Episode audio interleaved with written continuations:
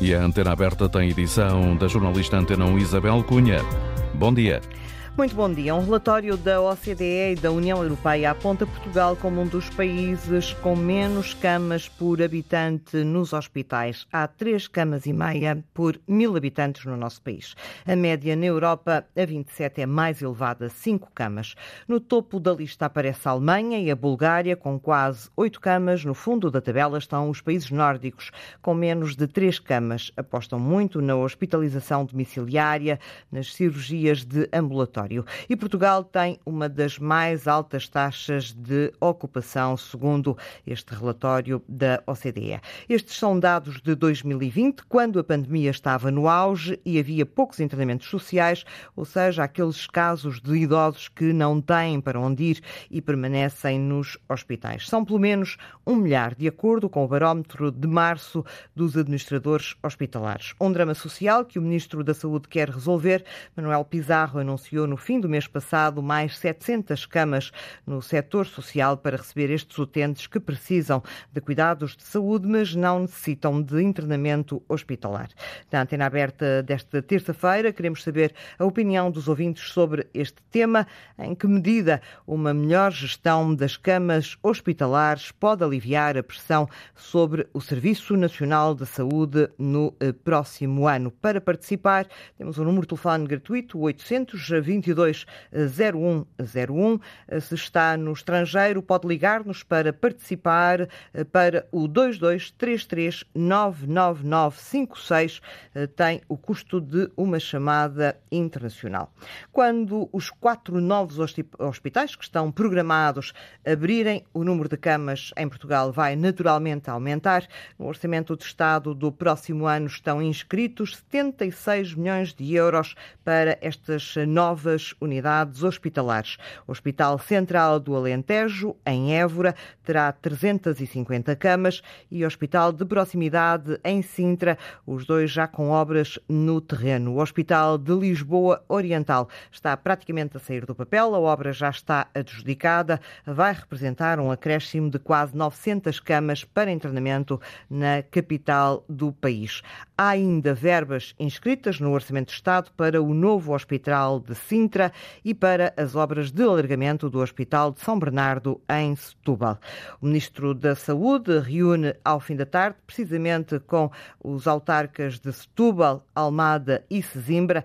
Estes autarcas representam 300 mil utentes que todos os dias se deparam com muitos problemas no acesso aos cuidados de saúde. O fecho da urgência de pediatria eh, em Setúbal durante uma semana foi a gota de água para estes autarcas que esperam medidas concretas eh, do governo.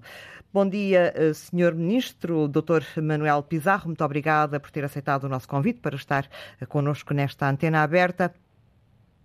Bom dia, Isabel. Bom dia a todos que nos estão a ouvir pela Antena 1.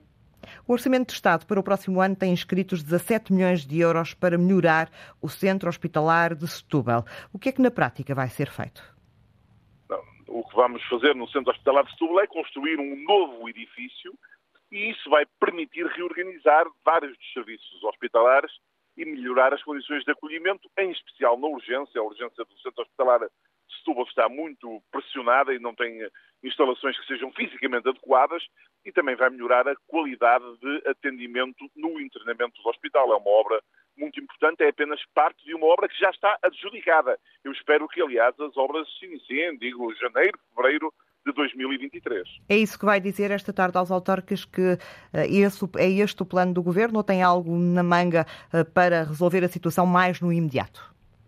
É também isso que lhe vou dizer, mas quero clarificar, não há interesses opostos entre o Ministério da Saúde e os autarcas daquela zona, nomeadamente de Setúbal, de Palmela e de Sesimbra. Nós temos o mesmo interesse, melhorar o serviço às pessoas. E as infraestruturas são muito importantes, mas o que é verdadeiramente decisivo são os recursos humanos. Agora, isto está tudo ligado, porque é evidente que a melhoria das condições físicas do hospital também torna mais fácil atrair profissionais eh, e, e, tudo isso é o que é importante para nós podermos responder. Nós temos que tomar medidas de curto prazo que ajudem a mitigar as dificuldades, mas ao mesmo tempo não podemos perder de vista as medidas estruturais como esta da melhoria das instalações, que permitirão, a, a, um, num prazo mais longo, criar estabilidade no corpo de profissionais do hospital, que é o que é necessário para assegurar que tudo possa funcionar. O encerramento da pediatria no São Bernardo em Setúbal durante uma semana foi a gota de água, digamos assim, para estes autarcas. Eh, é previsível que este serviço eh, continue, eh, se mantenha aberto durante este período de Natal em que há tantos médicos e enfermeiros também a precisar de férias depois de dois anos de pandemia? Eu não estou ainda em condições de assegurar tudo sobre o Natal. Nós vamos, nos próximos dias, amanhã ou depois, divulgar o nosso plano para o Natal e prestamos especial atenção às situações das maternidades e às situações da pediatria, que são situações onde tem havido eh, mais dificuldades e nessa matéria não posso ainda assegurar que tudo esteja a funcionar todos os dias. Isso não vai acontecer com toda a certeza. O que vai acontecer é que nós vamos dar informação clara às pessoas sobre quais são os espaços do SNS que estão abertos em alternativa, garantindo o funcionamento em rede e garantindo que também o INEM eh, está pronto para ajudar as pessoas que precisarem de se deslocar para um pouco mais longe do seu local de residência, de forma que o atendimento com qualidade e segurança seja garantido a todos. E relativamente à pediatria do São Bernardo eh, em Setúbal, eh, tem uma resposta para, para os autarcas logo relativamente às férias eh, do Natal? Se o serviço estamos se mantém ou não está, aberto? Estamos, estamos ainda a, a, a procurar garantir que seja possível manter tudo a funcionar.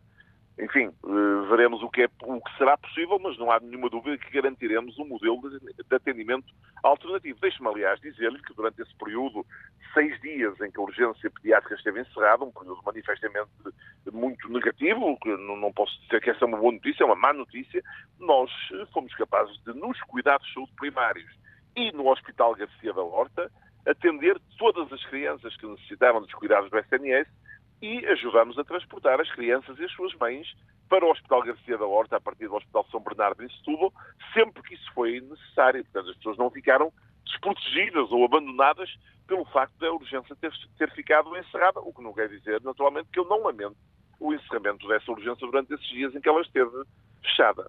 Senhor Ministro, o Natal é já no próximo fim de semana. Uh, será amanhã a apresentação desse plano ou depois da manhã? Muito em cima da hora, será, não? Será, eh, mas o muito em cima da hora tem uma justificação. É que nós estamos a fazer, até ao último momento, esforços para garantir que, a, que, que os serviços estejam em funcionamento. O facto de haver dificuldades não nos faz desistir logo à primeira.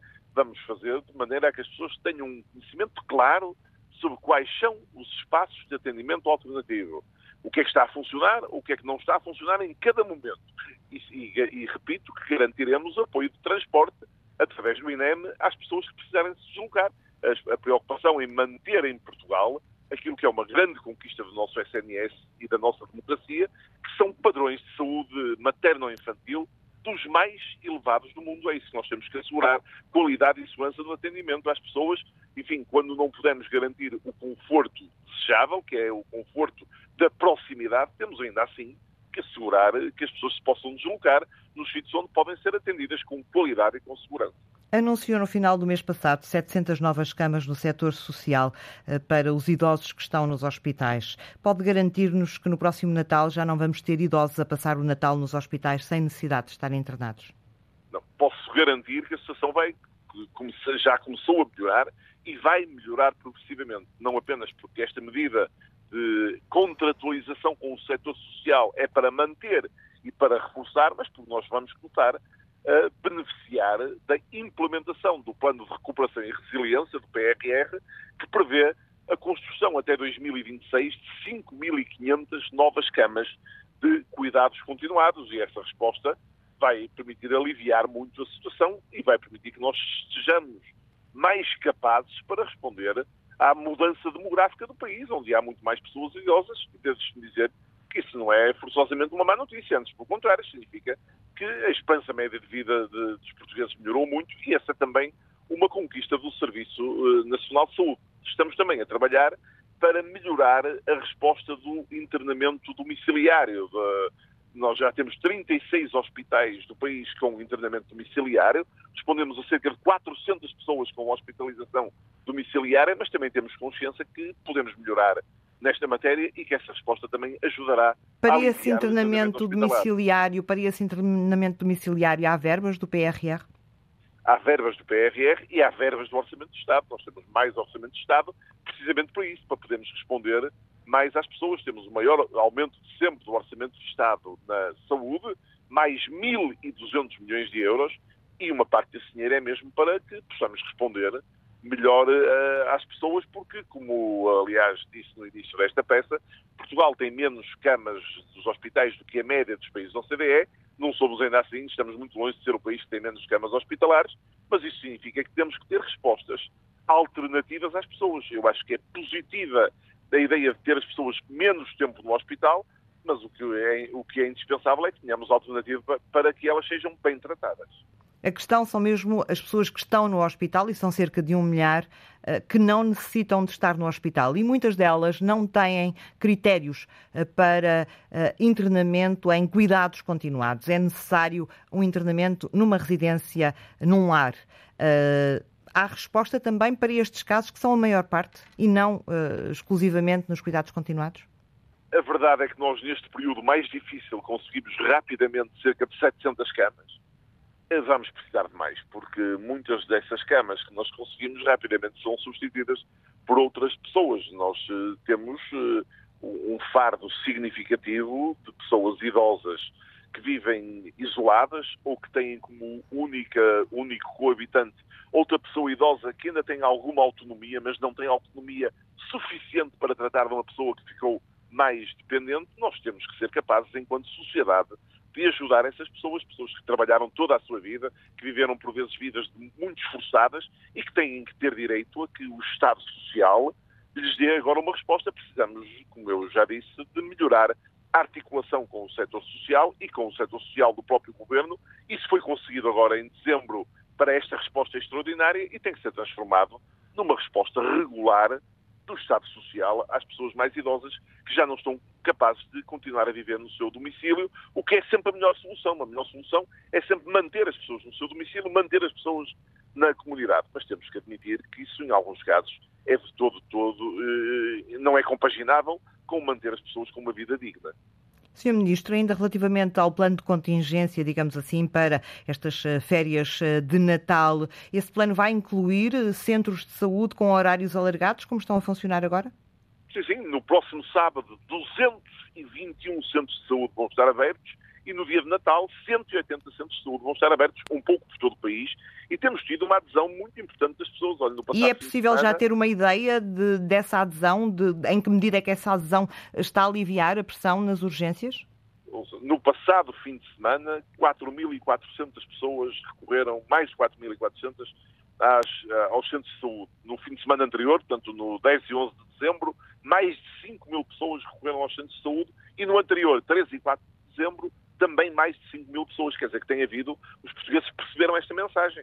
E a linha saúde 24, onde tem havido também aumento de procura, o SNS 24, tem orientado muitas pessoas para os centros de saúde quando isso é possível e estas consultas abertas têm dado resposta e manifestamente têm aliviado a situação das urgências. Nós continuamos a ter uma pressão muito aumentada nas urgências. Eu diria, eu já disse, essa é uma situação crónica do nosso país e claro que se agrava sempre nestes períodos de inverno com uh, o aumento da prevalência das infecções respiratórias, mas a verdade é que temos tido, apesar de tudo, menos perturbação na generalidade dos serviços de urgência e isso também se deve a esta resposta muito significativa dos cuidados de saúde primários, dos centros de saúde e, a, e ao facto de ter havido muitos portugueses, estes milhares que eu enunciei, que têm procurado os cuidados de saúde primários em vez de irem para o hospital.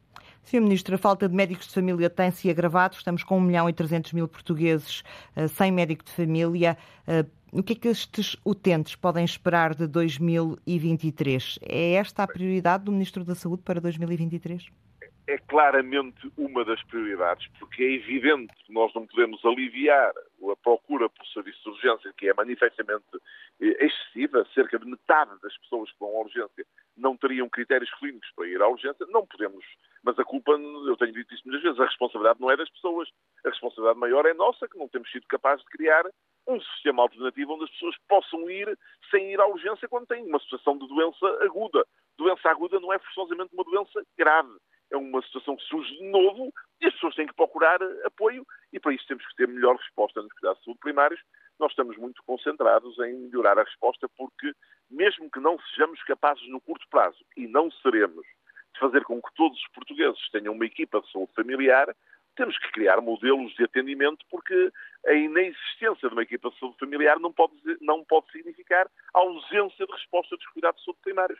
Temos que criar modelos de resposta à doença aguda eh, alternativos, transitórios, alternativos à urgência e transitórios enquanto não for possível que todos os portugueses tenham, como deve ser, uma equipa de saúde familiar. Isso ainda vai demorar alguns anos porque eh, temos que formar os médicos necessários para compensar os muitos que se reformaram nos últimos anos. Faltam, cerca, faltam, faltam cerca de mil, não é, Sr. Ministro? Faltam cerca de 800, mas essa é uma realidade, é uma realidade enfim, mutável, eh, eh, porque, porque a situação não é igual em todo o momento e falta ainda ver como é que vão correr as reformas. Ainda temos uh, o final de 2022 para avaliar o que aconteceu e temos ainda um número significativo de médicos que, não se tendo reformado em 2020 ou 21 ou 22, estão em condições de se reformar em 2023. Portanto, eu prevejo que o próximo ano vai ser ainda um ano de pressão, mas também prevejo que os números vão melhorar. E para finalizar, o recurso uh, aos privados no que diz respeito a, uh, aos cuidados de saúde primários está em cima da mesa ou não? Se for a melhor solução ou se for a única solução possível, não haverá nenhum preconceito em relação a isso. Temos é que avaliar se há também capacidade instalada nos privados para dar essa resposta. Sabe que muita, muita desta discussão é um, é um mito, porque é uma discussão sobre algo para o qual não existe alternativa. Por exemplo, para o sistema de urgências, não existe alternativa ao sistema público, o pouco sistema privado que existe nas urgências. Eu estava-me a referir aos médicos de saúde, uh, de saúde familiar. Familiar. Sim, haverá em alguns casos contratação com o setor privado onde isso for, for necessário e onde houver disponibilidade. Em 2023. Em 2023. Muito obrigada, Sr. Ministro da Saúde, por ter estado connosco nesta antena aberta. Bom Natal, eh, boas entradas. Eh, nesta antena aberta está também eh, connosco Luís Campos, é presidente da Comissão de Qualidade e Assuntos Profissionais da Federação Europeia de Medicina Interna. Muito obrigada, Soutor, por ter aceitado o nosso convite. Ouvimos aqui o Ministro da Saúde dizer que, enfim, obra, as obras estão a correr bem, estão no terreno, vamos ter mais camas. Resta saber, Soutor, se estas camas eh, que, que, vamos ter com a construção destes, pelo menos estes nove, quatro hospitais que estão uh, programados, dois já estão no terreno, serão as suficientes para inverter este número que a OCDE nos aponta de três camas e meia por mil habitantes no nosso país e com uma das mais, uma das mais altas taxas de ocupação. Serão efetivamente suficientes, na sua opinião? Bom dia, Isabel. Bom dia, senhores ouvintes, e bom dia ao Sr. Ministro, se ainda estiver a ouvir.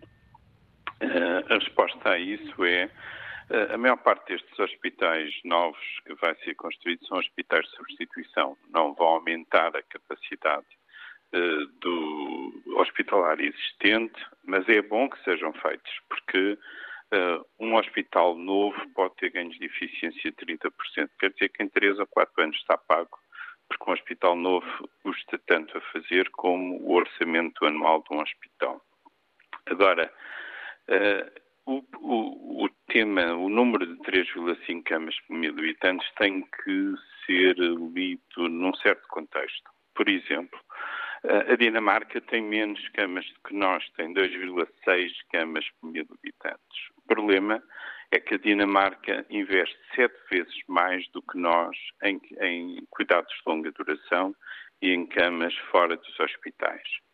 Depois, temos que saber também que deste conjunto de 30, cerca de 36 mil camas que temos agora, houve entre 2006 e 2022 uma diminuição das camas no setor público, 500 camas, e uh, o número de camas total foi compensado com aumento de 2.600 camas no setor privado.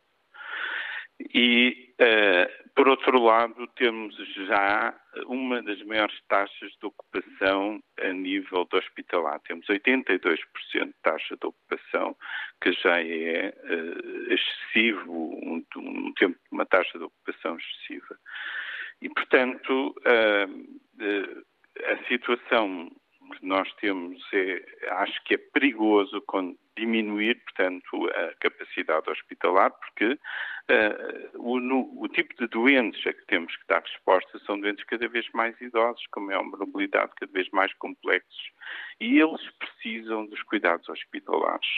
Na realidade, nos últimos 15 anos, as consultas hospitalares têm estado a aumentar e as, e as consultas nos hospitais, nos cuidados primários, têm estado a diminuir. E nós já somos o país da Europa que tem maior percentagem de cuidados primários. Portanto, tem que haver uma manutenção, um investimento nos cuidados primários, sem dúvida, mas é preciso manter também os cuidados hospitalares, porque os doentes são cada vez mais complexos e precisam uh, cada vez mais dos cuidados hospitalares. E temos, sobretudo, que saber gerir as camas que temos nesta altura. Isso, isso é, é outra questão. Se me diz a prioridade é aumentar a capacidade hospitalar. Eu diria que há muitas coisas que podem ser feitas antes. A primeira é criar uma verdadeira rede nacional de, de hospitais.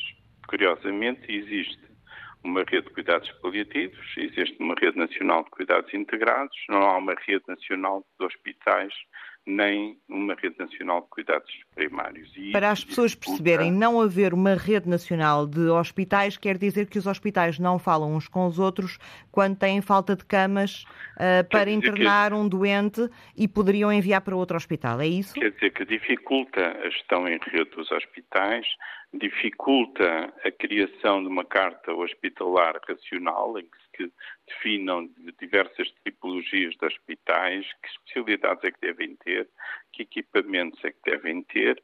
então também, não é exatamente portanto, aquilo que eu estava a dizer, é outro tipo de uh, organização, aquela que me está a falar. É, como há a rede de cuidados continuados e a rede de cuidados paliativos mas haver uma concentração, uma, uma concentração e uma gestão centralizada.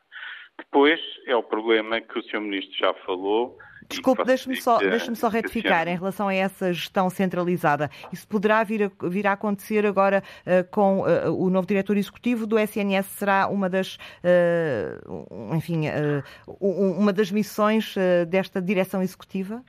Eu, eu, diria que era das medidas prioritárias mais interessantes que esta direção executiva podia tomar era criar uma rede nacional de cuidados primários e uma rede de cuidados hospitais. Mas deixe-me retomar também, portanto, outra coisa que o Sr. Ministro disse, que é muito importante e que uh, teria um enorme impacto a nível da capacidade, do aumento da capacidade hospitalar, que era retirar uh, dos hospitais os doentes que estão casos sociais ou os doentes que estão à espera de vaga na Rede Nacional de Cuidados Integrados que no último, no penúltimo barómetro de, de, de, dos internamentos sociais feito pela Associação Portuguesa de Administradores Hospitalares e pela Sociedade de Medicina Interna, em 2020 era de 8,7% dos doentes internados. Portanto, eram 1.700, uh, 1.700 doentes.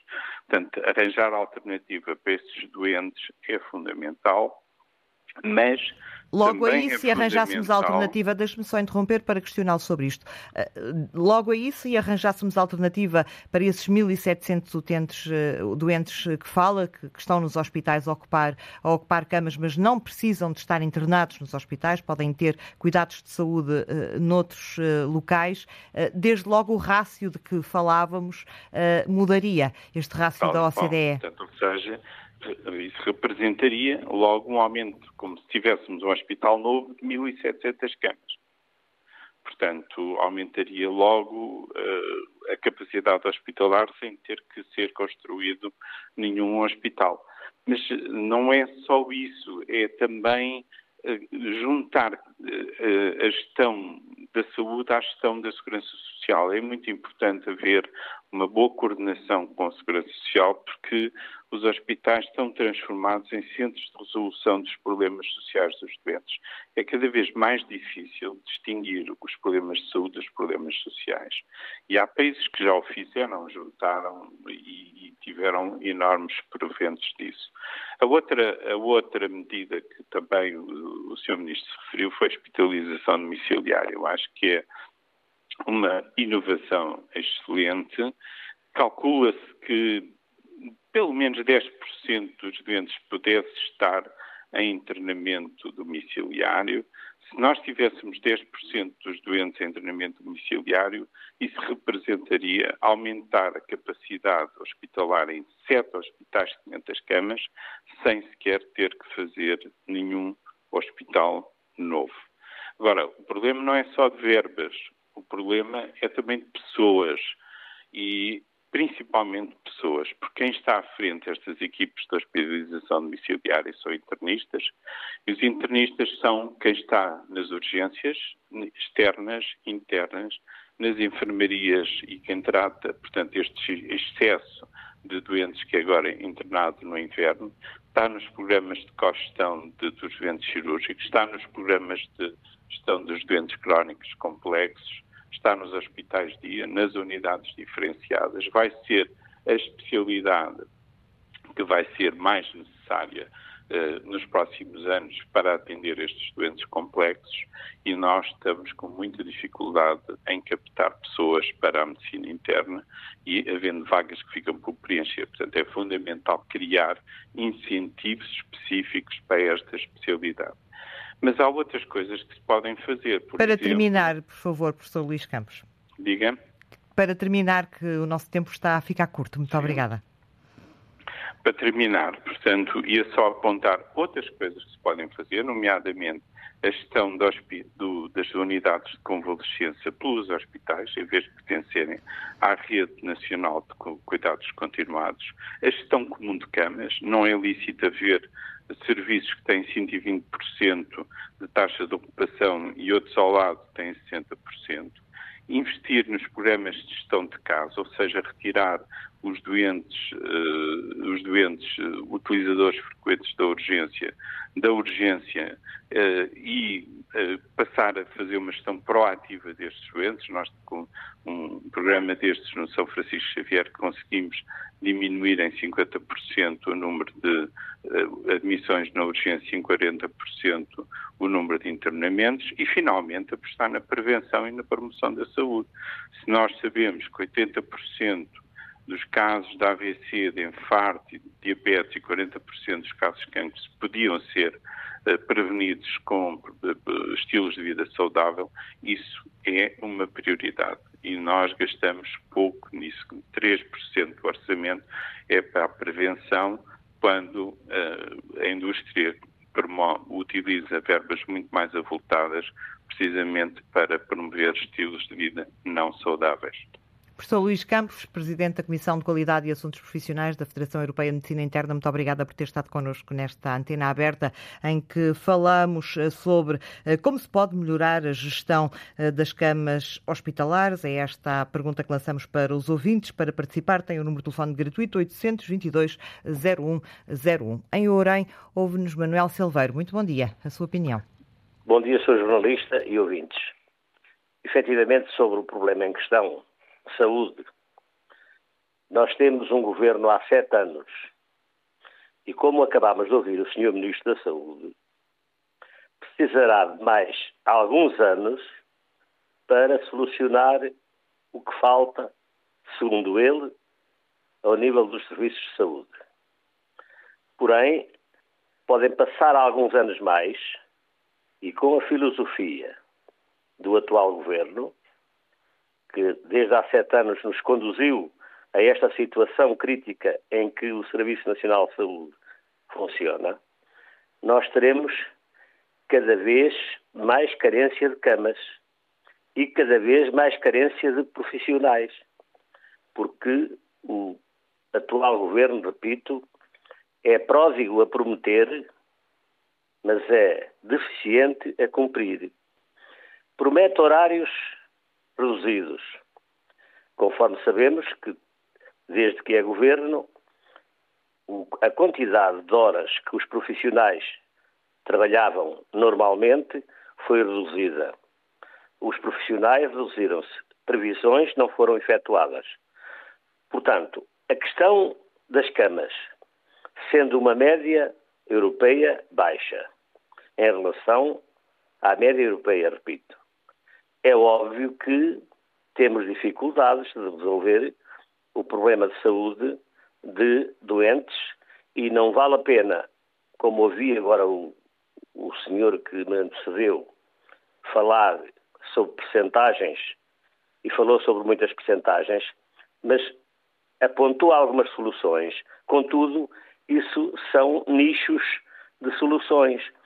Porque o grande problema que nós temos no Serviço Nacional de Saúde, quanto a camas e quanto a tudo mais, consultas, cirurgias, etc., que há mortes precoces em função não, do não atendimento. Há portugueses à espera há sete, oito anos para serem sujeitos a cirurgias, quando muitos já morreram. Por isso, o Serviço Nacional de Saúde, que nós temos, Sr. Jornalista, tem soluções. Sabe como? Eu vou dizer facilmente. Temos uma rede de hospitais privados, temos uma rede de hospitais do Estado. A filosofia do Serviço Nacional de Saúde pode manter-se. Basta contratar com o privado o atendimento no privado e o utente ou doente optar por ir a um lado ou ao outro ao mesmo custo. Não é preciso gastar mais, Sr. Jornalista. Todos os portugueses que me estão a ouvir podem ficar a saber que o Serviço Nacional de Saúde existe muito bem, é ótimo, mas carece de reorganização a partir da base. Em sete anos, este governo conduziu-nos à situação atual por várias razões, que não vale a pena enunciar essas razões. Mas pode resolver o problema da saúde de todos os portugueses, quer ao nível do internamento, quer ao nível de cirurgias, mesmo ao nível de, de cuidados de base, de cuidados médicos de base, ditos ao nível dos centros de saúde, sem ter que recorrer a médicos tarefeiros, como estão a recorrer sem formação profissional adequada, para além da sua base, praticamente, que não, não, não fizeram outras formações, e isso é grave para quem é atendido no centro de saúde, então basta resolver todos esses problemas com uma filosofia diferente que o Sr. Ministro aponta uma hipótese em, em necessidades absolutas mas não, não aponta essa solução como genérico. E o que nós precisamos não é tapar remendos, Sr. Jornalista. Não é remendar a, a, roupa que está descosida. Precisamos de roupa nova. E para termos soluções para atender os portugueses em condições, o Sr. Ministro basta apurar o custo real de cada ato no Serviço Nacional de Saúde que não é o que considera, porque os custos dos edifícios, a sua manutenção, o equipamento inclusive, tem que ser considerado para imputar ao custo de cada ato um injetável ou uma cirurgia, ou seja o que for, e a partir do momento em que o Senhor Ministro da Saúde, que aumentam sistematicamente, agora temos o, o adjunto do seu ministro, temos o executivo. Quando apurarem os custos reais de cada ato, em função desses custos reais, se contra, uh, uh, acordarem com o privado, que com certeza irá aceitar, o cidadão pode optar por ir ao privado, hospital privado, o Hospital do Estado, pagando o mesmo, se, se houver alguma taxa a pagar, como há nos serviços do Estado. Manuel Silveira, acho que nós já percebemos o seu ponto de vista. Pedia-lhe para, para fechar. Eu vou terminar, sim senhor. Se isso acontecer, é óbvio que o privado pode ser custos para o cidadão que acorre servir melhor, porque agora é óbvio que tem tabelas diferentes. Então, senhora jornalista, todos os portugueses, a senhora, quem me ouve, podem ficar a saber que Portugal tem médicos, hospitais eh, e serviços de saúde, camas, etc., mesmo com a média que tem baixa no serviço do Estado, para resolver de imediato o problema dos portugueses, se a filosofia dos serviços de saúde deixar de ser a que temos, que desde há sete anos nos conduziu a esta, a esta, a esta miséria em que os portugueses estão a viver. Muito obrigada, Manuel Silveiro, ouvinte que nos ligava de Orem, por ter participado nesta antena aberta. Connosco está também Eduardo Costa, investigador de Economia de Saúde, economista na Universidade,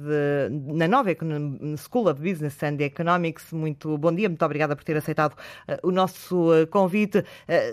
Faço-lhe uma pergunta muito genérica. Estamos a saber eh, gastar efetivamente e temos eh, um orçamento eh, da saúde no próximo ano que aumentou. Estamos a conseguir gerir bem o dinheiro que estamos a aplicar na saúde, que é, enfim, que é um montante substancial do, do orçamento de Estado? Bom dia, obrigado pelo convite. Hum, de facto, o Orçamento de Estado da Saúde este ano é o maior de sempre e teve um aumento significativo face ao ano passado. Mas os problemas da saúde vão para além da questão meramente financeira. Portanto, é verdade que existe mais dinheiro na saúde, mas é verdade também que permanecem uma série de dificuldades, nomeadamente ao nível da gestão, ao nível da articulação do sistema, entre aquilo que são os cuidados de saúde primários, os cuidados de saúde hospitalares, hum, e, portanto, o, o aumento, o reforço orçamental por si só não é necessariamente suficiente para resolver os problemas, eh, os problemas que nós enfrentamos hoje no, no sistema de saúde. Mas falta mais dinheiro ou, ou o dinheiro que temos bem aplicado é suficiente, na sua opinião? O dinheiro que temos, bem aplicado, deveria ser suficiente para conseguirmos fazer mais do que aquilo que fazemos hoje. Um, nomeadamente, por exemplo, portanto, grande parte do aumento que nós temos previsto para o orçamento deste ano, para 2023, um, está ligado àquilo que são as chamadas despesas de capital, ou seja, o investimento em novas infraestruturas, novos hospitais.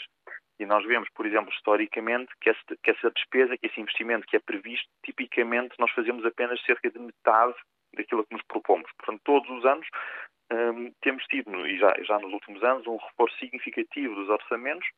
Grande parte desse reforço é a partir da despesa de infraestrutura que depois acaba por não, por não ser totalmente concretizada. E, portanto, muitas vezes temos estes problemas de execução orçamental face àquilo que nós tínhamos inicialmente previsto.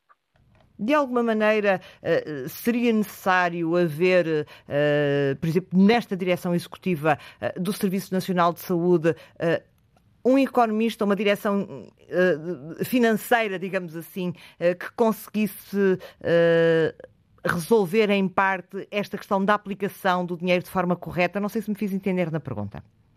Sim, sim, claro. A direção executiva, que pronto, tomou posse agora muito recentemente e está agora a iniciar as suas funções, tem precisamente como, como responsabilidade essa gestão mais do dia a dia daquilo que é o sistema de saúde, tendo como base, obviamente, o orçamento que têm para, que têm para trabalhar. E, portanto, eh, é expectável, ou pelo menos é desejável, que a nova direção executiva eh, possa traduzir-se também numa melhoria da eficiência da utilização do, do, orçamento do orçamento da saúde.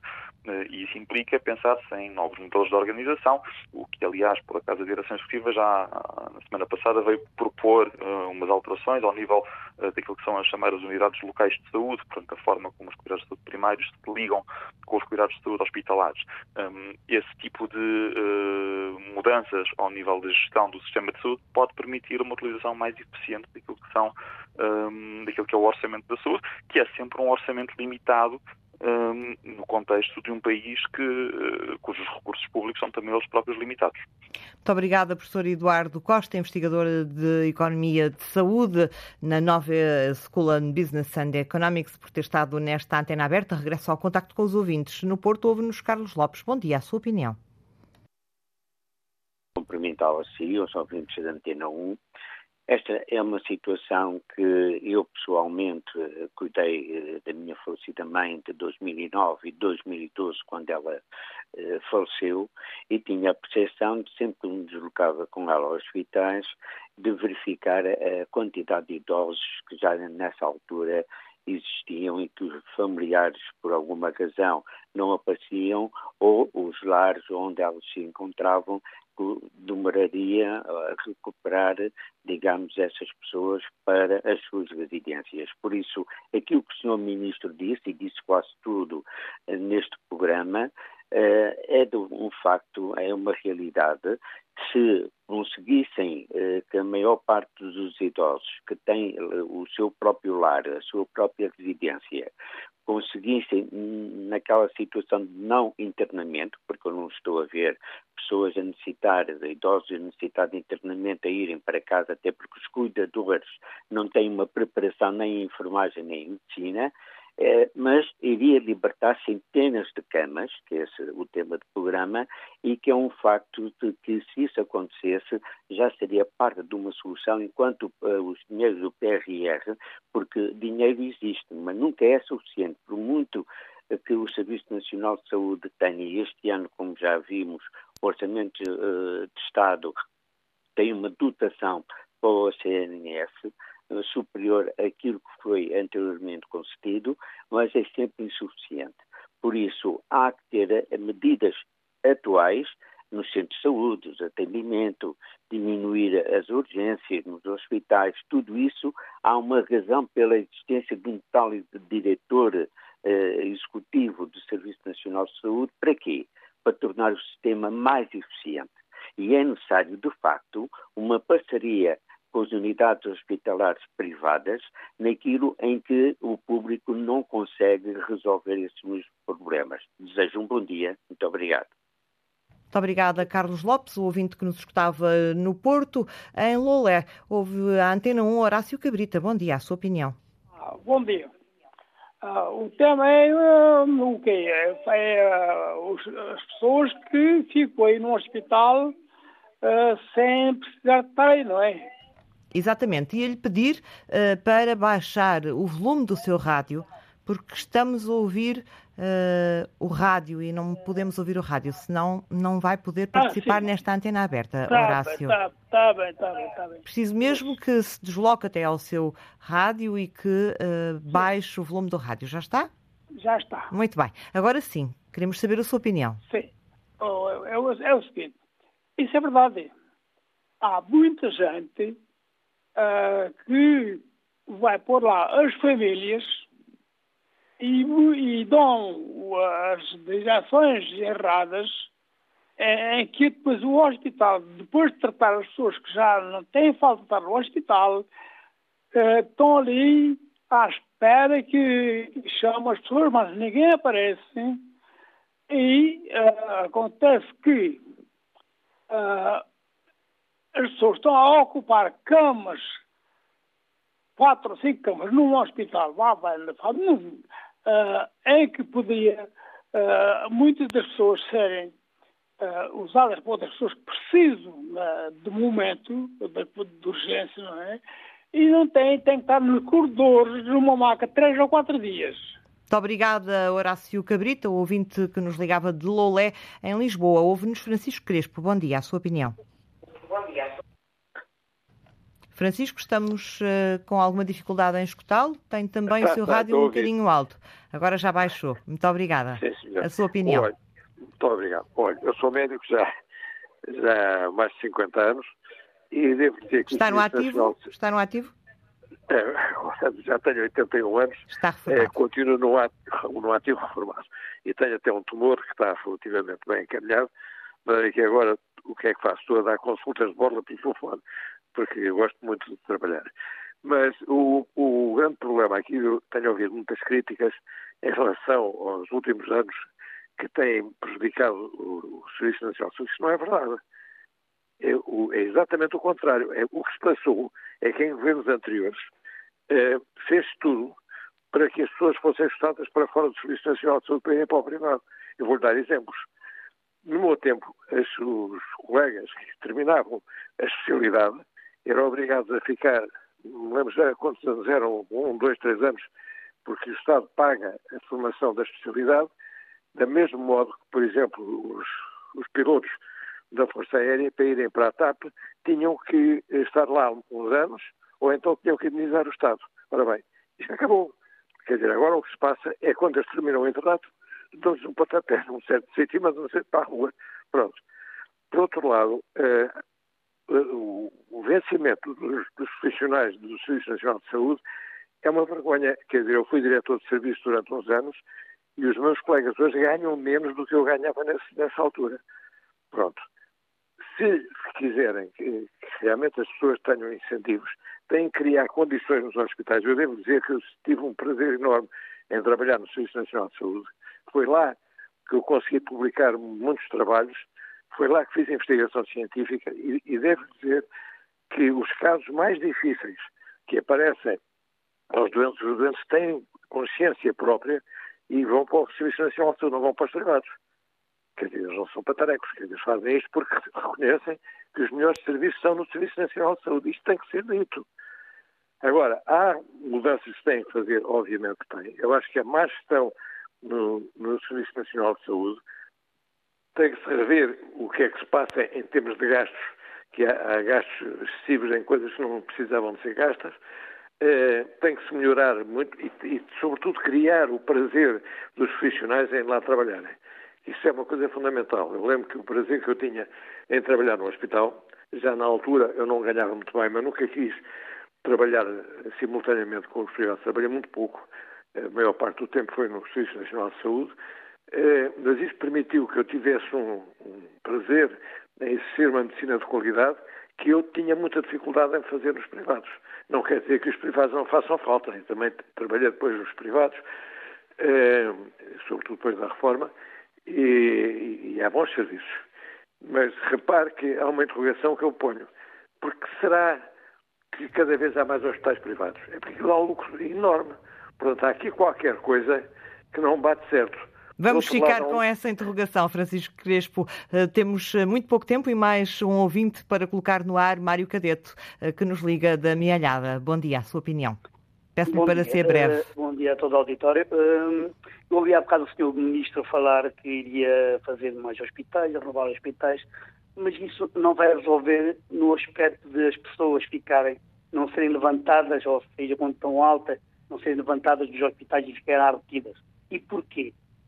porque o, o, as pessoas, as famílias para irem buscar essas pessoas, vão levá-las para um lar que vão pagar uma exorbitância a quase 2 mil euros para um lar, pessoas que ganham de reforma eh, 300, 400 euros. E as famílias não têm hipótese de os pôr num lar, então não as levantam. E porquê é que o Sr. Primeiro-Ministro não pensa em fazer lares do Estado eh, ao nível das reformas que as pessoas ganham?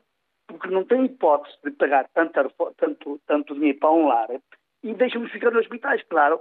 Está bem que em casa podem ser tratadas, mas uh, não é as pessoas que vão para um lar não é igual estar em casa. Ou seja, uh, tem que ter quase tratamentos diários. Então, o Sr. Primeiro-Ministro que faça essa situação. Arranje lares estatais com, com, com, com, com, com preços acessíveis às pessoas que têm reforma. É só isso que eu queria dizer.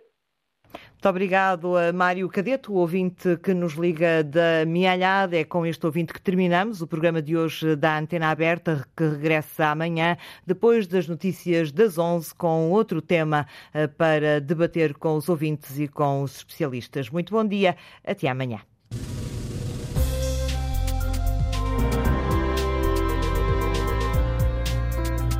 Antena Aberta teve edição da jornalista Antena 1 Isabel Cunha. Liga à informação. Ligue à Antena 1.